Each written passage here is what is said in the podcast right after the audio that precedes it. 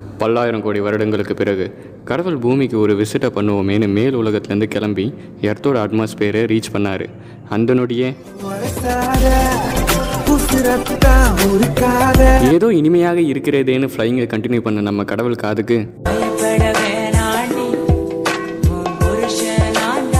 அட என்னடா இது?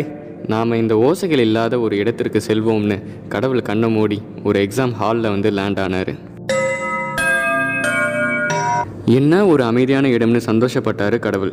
ஆனால் அந்த எக்ஸாம் ஹாலில் ஒரு பையன் ஆன்சர் பேப்பரில் பெயர்னு மட்டும் எழுதிட்டு ஏதோ ஒரு யோசனையில் இருந்ததை பார்த்த கடவுள் அவனை மைண்ட் ரீடிங் பண்ணுவோமேனு பண்ணா.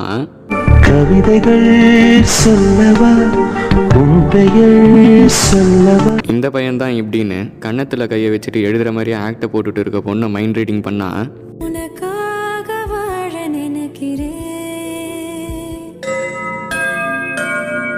நாம் படைத்த உலகம் இது இல்லையே. இது சரி செய்தே ஆக வேண்டும்னு வானுலகத்துக்கு ஃப்ளை மோடான வழியில் தண்ணி லாரி வரது கூட தெரியாமல் நடு ரோட்டில் ஃபோனை பார்த்துட்டே வந்த ஒரு அப்பாவையும் பையனையும் சோலோவாக காப்பாற்றணுமேனு கடவுள் நினைக்கிறதுக்குள்ள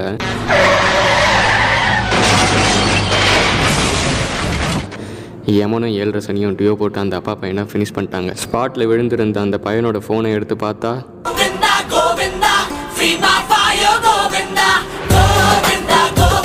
சரின்னு அப்பாவோட ஃபோனை எடுத்து பார்த்தா ஸ்ரீனிவாசா கோவிந்தா ஸ்ரீ வெங்கடேசா